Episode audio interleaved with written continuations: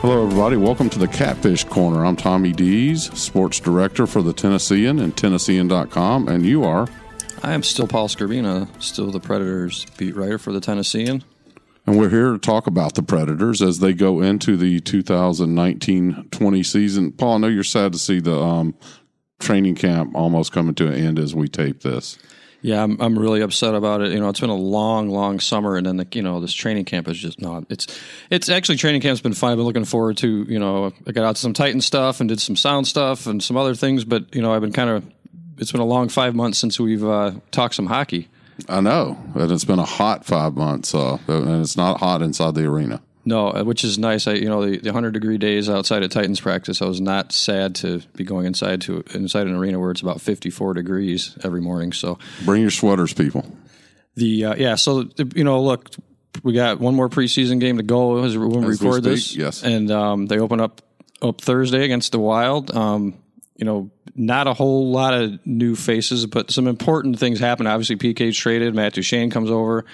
Um, they get a new power play coach. Um, you know, but other than that, not a lot is different. Now, that's not to say that the differences aren't significant or could be significant. Um, and uh, the obvious one is, is Matt Duchene. Um, you know, and, and he's a guy. Let me interject that it, about time. I guess it's like these these two have had a courtship for a long, long time. Nashville wanted him he wanted to come here, and finally it happened. Yeah, they've been flirting for a while. He was actually involved in the trade that the three way trade that brought Kyle Turris to Nashville.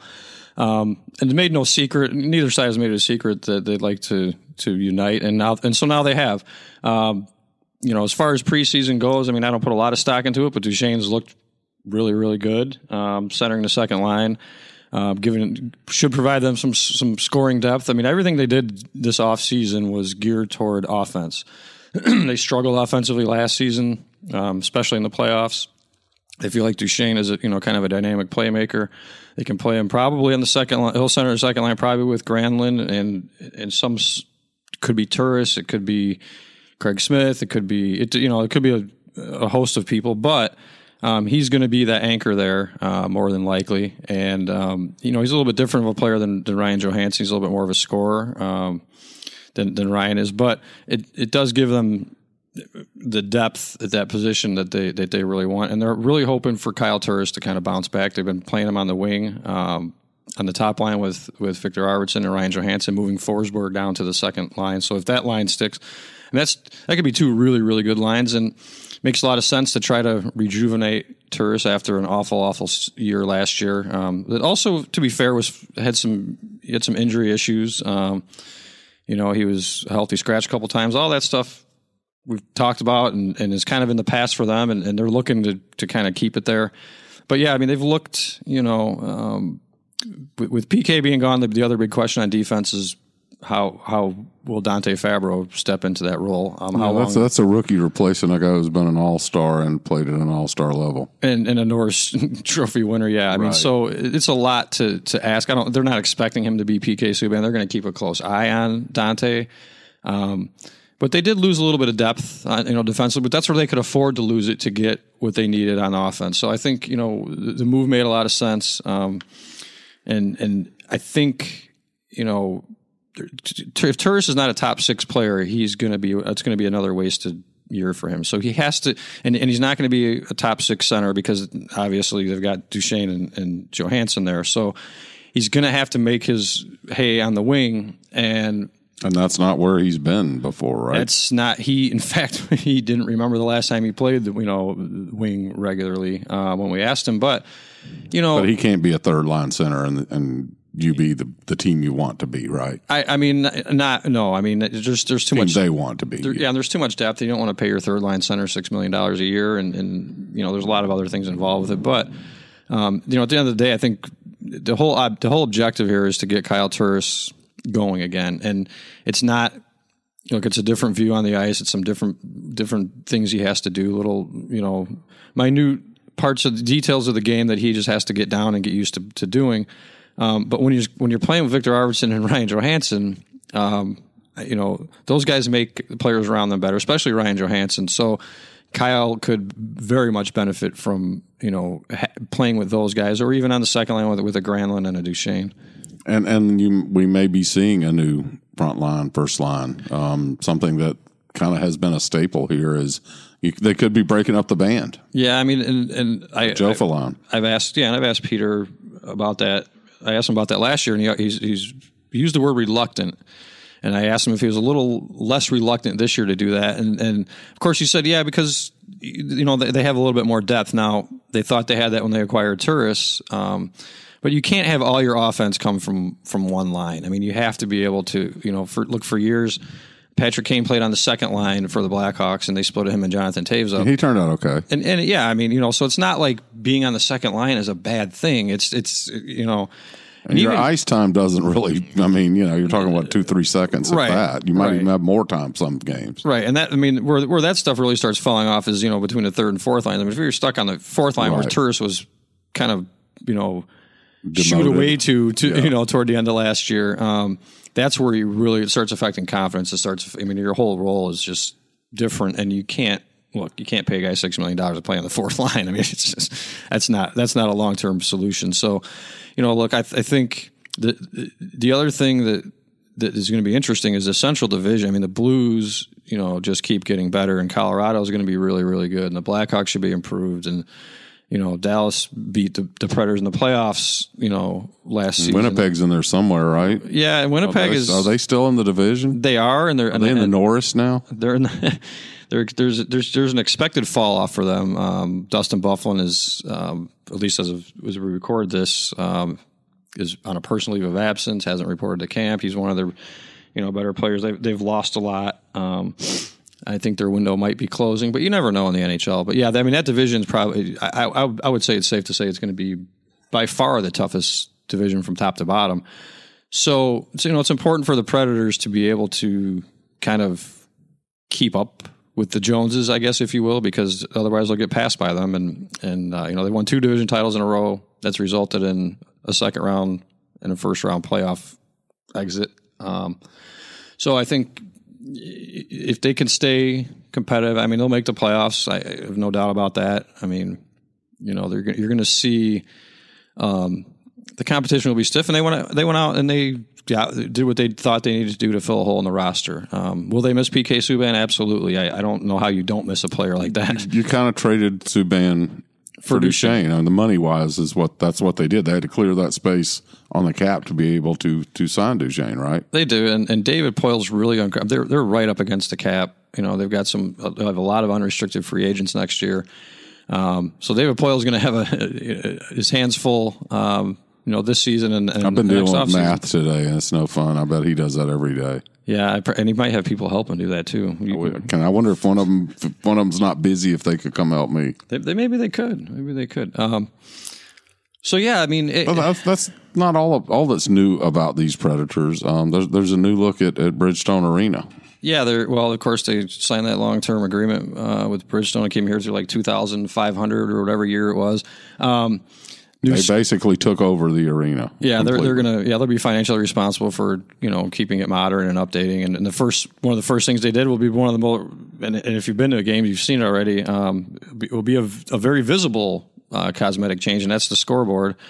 Um, which has been still they're still working out some kinks with it, but it'll I mean it, they've been using it the whole preseason. It's um, it's it's incredibly large, not the biggest in the league. Sean Sean Henry told me that that wasn't the that wasn't necessarily the objective uh, to be the biggest because tomorrow you won't be, but. Um, it does, uh, you know, they put an improved, they put a new sound system in, I think, last season, um, coupled with this new scoreboard, which is, I don't even know what the, I can't remember the dimensions of it, but it's, it takes, seems like it takes up half the ice. I mean, it is, it goes from blue line to blue line. Um, and Large, significantly larger than before. I think it's yeah three or four hundred percent bigger than the than, than the other one, but uh, it's when pretty. they put scores up on that from other games, do they actually tell you what the teams are? Do you have to know what the logos look like? Because that was my pet peeve before. Because quite frankly, moving into an NHL nar- market, I didn't know all the logos, and I- I'm not sure I recognize them right now. I don't know because I don't think they've been doing out of town scores during the preseason. Um, but I haven't seen that It's a mystery. aspect of it yet. But we'll we'll we'll, we'll find out, and I'll let them know your com- your uh, concerns. How does the music sound? it's I'm I'm not I like loud music. I don't mind when my, if my table's shaking and and uh, I'm not a get off my lawn guy yet. Um, so I kind of and I always it's funny. I was talking to to a couple of the players since PK left. He was kind of the clubhouse DJ, and I was asking I, I don't remember who it was, who the new DJ was, and they said it's kind of a team effort. But I always whenever I go to games at different arenas or in different locker rooms, I always um, have my ears open to what kind of music they're listening to because I'm always looking for new things to listen. to. I'm not I don't get out much. So like this is my club, right? Like I go in there and I'm like, oh, I hear a song I like, and I go look it up and I put it on my iTunes and, and I learn. Are know, they still doing that Bobby Roode Marilyn Manson mashup uh, starting the third period? Because I'm, interested. That's a weird mashup. No, that you know what Glorious they, and and Mar- um, Marilyn Manson. No, I've not heard not heard that, but they've been doing uh, they've been experimenting with some different different power play uh, songs. Um, so speaking of which, yeah, what a segue that was. I mean, you know, the the power play songs, we could we could make a good list of power play songs for last year, but they would all be very depressing. Yeah, they yeah, they like funeral dirges and things. Well, this so far and it's only been looked at so they have so their power play one is going to be and I'm pretty certain of this, it's going to be Forsberg, Johansen, Arvidsson, Roman Josi and Matt Duchene. That's going to be their power play one and and those guys I know they spent uh, at least they had. I think there was only five of the, those five and a maybe a stand-in goalie. Um, have having pure, I think if there's 60 or 90 minute purely power play, just those five guys practices, which we didn't see. Um, I saw Ryan Johansen a couple days afterward, and he looked like somebody just beat him up because he was that tight. I mean, it was exhausting. They've been putting in a lot of time together. Um, just on that away from regular practice. Those guys didn't play in the first couple preseason games so that they could just focus on on that. And then the first game they did play together on Saturday night. Granted, it was against an AHL, you know, Tampa's AHL team, but um, they, I think they had three power, might have had three power play goals, and I think they've had power play goals in every. It's more than all last season combined. I think. yeah, well, it seems like they didn't get any in the postseason, did they? No, they had none. They were I think over fifteen in the in the in the post. But you know, it, it's so hard to gauge. I mean, this is all just rehearsal. This is all just you know, the the preseason games. You're playing against other teams' prospect. You know, you're not playing against their best players or best goalies or but the whole idea is to get those guys time together on the ice to get them used to playing with each other and they seem to have taken to each other really quickly. Um, they can't finish any worse than they did last year. Um, Ryan Ellis was talking about the power play and he, he yesterday I think it was after last night's game and he said a realistic goal is like is, is we, we like to go to the middle of the pack. We go to the middle of the pack that means we went up 15 16 spots you know and that would be that would win us. They still won the division last year and had the worst power play in the in the league. Um, if they have an improved power play, then that you know that only bodes well for winning more games. Um, I think you know he said, of course, they like to shoot higher than that, but you know if they if they can even be media, if they can even be average. Um, and, and uh, average would have been really significantly really better than last year. They were they were right near or right at the bottom. Yeah, I mean it was just uh, there's no other way, to, other way to put it. It's bad, and I you know as as much as as tired as they are of talking about it, as as tired as I am of talking about it, and and so I kind of you know look. It's it's over with. It was kind. Of, I think it was kind of an. It was definitely an anomaly in terms of the talent they had on that power play. I think it was just a the old. I mean, it was a confidence thing, and once they started going bad, they just it was they they were dreading. They were dreading it. They one player told me, you know, like sometimes we there was a points last season where it felt like we just wanted to decline the penalty. Like we didn't. even It would have been it. better off. And, and that's for they can say that now. Of course, they were never going to say that then. But but you know everybody kind of knew that but that that just goes to show you how much you know a confidence can go. How, just go commit a penalty so you're both shorthanded. Right. Yeah. Just yeah. I mean, you know, uh, but yeah, they you know it's only going to get better. Um, how much better? But you know, there could be something else that comes along that is another issue. I mean, yeah, injuries in the power play are the big stories last year. You know, there'll probably be another big story this year in terms of recurring theme. I mean, it, it happens most years. So um, but as far as that one goes, I don't I don't foresee that being any worse than it was last year. How about that? I'll go out on that limb. Okay. Well, let's uh, talk briefly about just uh, as, as they go into the season. What are what are kind of three things that you're going to have your eye on for the first, uh, let's say, month of the season? What are what are you looking to see? Well, I'm interested to to see first of all um, their their scoring depth. Can they you know, when, when they settle on with their lines, um, which always change anyway, but when they settle on in pretty regular lines, I want to, I really am interested to see if they can score consistently. I mean, they have so many streaky players. Filip Forsberg is is a dynamic player, an awesome player, has potential to be a top player in the NHL, but he's sometimes streaky, sometimes he disappears. Um, I think maybe moving him down to that second line could help him with Granlund and Duchene. Um, of course, everybody's going to be watching Duchene. You know, I'm not even going to include that on the list, but um, I'm also interested to see. I'm going to be watching Dante Fabbro really closely because I think, you know, he was thrown into it last year. He played four regular season games, then he went into the playoffs. Didn't have, probably didn't even have time to think. Right now, he's had all summer to think, and also now I asked him about his reaction when PK was traded, and the first thing he did was get on the phone with his dad, and like they talk things over. Like he now he's thinking, right, and that can be a dangerous thing. Um, he's still a rookie. He's still 21 years old. Um, so uh, and not just how he plays, but how they react to how he plays. He's going to make mistakes. Um, I mean, he had a, he gave up a big ugly goal on his first game for, last year, and he's going to do it again. and that's what rookies do. That's how you learn. That's it's going to happen again. It's going to happen more than once. It's going to be over the course of a whole season. How long will they stick with him? How closely will they watch him? How short of or long of a leash will he have? Because look, I mean, they, you're probably going to see Josi and Ellis playing together on the, you know the top pair. Then you're, you're going to see Ekholm and Fabbro. Um, and then it really falls off from there. Hamhuis is going to be a you know he's he, he's he's serviceable. He's fine. He's he's also older and and been around a while and. Is, you know who he plays, whether it's Matt Irwin or Steven Santini or you know Tinordi or who, whoever it may be. Um, that's where they're going to kind of. It's going to be interesting to see. Can Fabbro learn, continue that to learn with the fire under his rear end, or will he have to will they have to kind of pump the brakes a little bit and back off?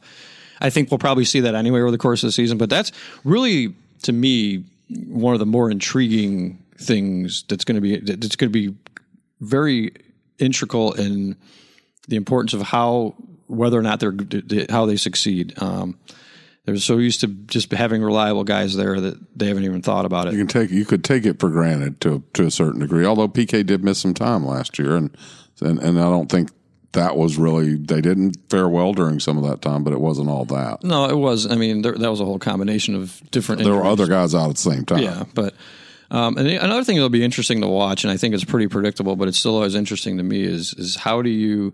So Pekka is a is a legend in these parts, and and he's earned that. He's been here for a long time, um, and and and thus this year begins another year of kind of phasing him out. Now he's not not to say. I mean, he's going to be the starter. He's going to be starting every playoff game more than likely, unless barring injury or whatever. We shall see. But just to continue, could easily be his last year as the starter, though. It, it, that's Most what I'm likely in, will. That's what I'm interested to see. Is is you know how, I, Juuse's definitely going to start more games. I think he started 26 or 27 last year. I bet you he starts 30 or, or more this year. Um, kind of how the, the, the transition continues and how to how to continue to sustain success while while this is going on because it's not always an easy. And this has been an ongoing, never ending transition that, look, more than likely after the 2020 21 season is going to be over and it's going to be Juuse's job. Um, but how they bring him along this year, I'm really interested to see. I think, you know, they put him in tough spots, challenging spots last season. Um, and what, what's that next step going to be? That's kind of, you know, and, and how they, and how they start the season. I think that's going to be important. They had a great start last year and kind of were mediocre, very, very much definition mediocre the rest of the way after the first 20, 25 Yeah, about games, a 500 hockey team. Win a couple, lose a couple, kind of thing. which under the circumstances, not bad. Still managed to win a division, still managed to, you know, do a lot of things. Um, but Will they be hoisting a banner?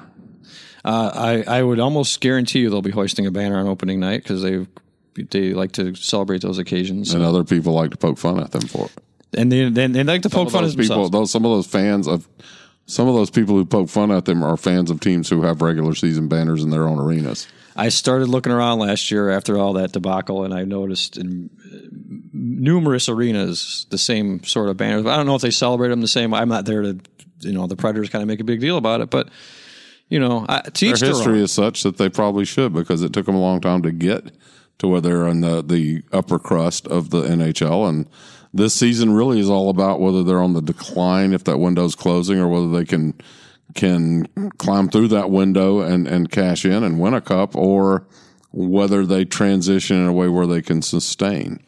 And I think that's in, a, in the salary cap era. That's that's almost impossible to sustain. I mean, so the the window once the window closes, usually with a, with a couple exceptions, but usually you you you have to be good at starting over. You have to be good at having and what the Predators don't have. That a lot of teams that have managed to win and then kind of lose some key players and then win again right away is is, is a good is a good farm system. And the Predators don't necessarily have that. Uh, well, they don't have as many prospects of the right age, is what you're saying. and that has low, and that has enabled that right, and that is a, a reason why they've been able to keep this window open for so long is because they've sacrificed the future kind of for the present. Now they have to start thinking about both, which is you know kind of what happens when when you go through this. But yeah, you have to be able to identify young talent. You have to be able to find. You have to have an Eeli Tolvanen end up being a superstar for you at a, 30th overall pick. I mean, you, you you have to get lucky like that. Um, you have to get lucky in trades.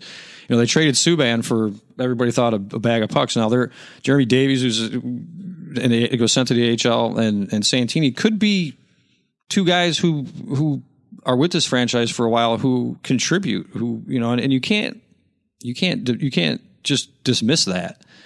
So you know the time will only tell. But with hockey, it takes so long to, sometimes to for it to show itself, and people just don't have the patience for it. Well, that is it for this edition of Catfish Corner, where we will be talking Predators hockey all season. Uh, so this kicks it off. I am Tommy Deas, uh, saying goodbye for Paul Skrbina. You can download this at uh, all the places where you find your favorite podcasts. We uh, would like to see you subscribe to it because we'll be coming back all year, and you can subscribe to Tennessean.com to read Paul's coverage of the uh, Predators.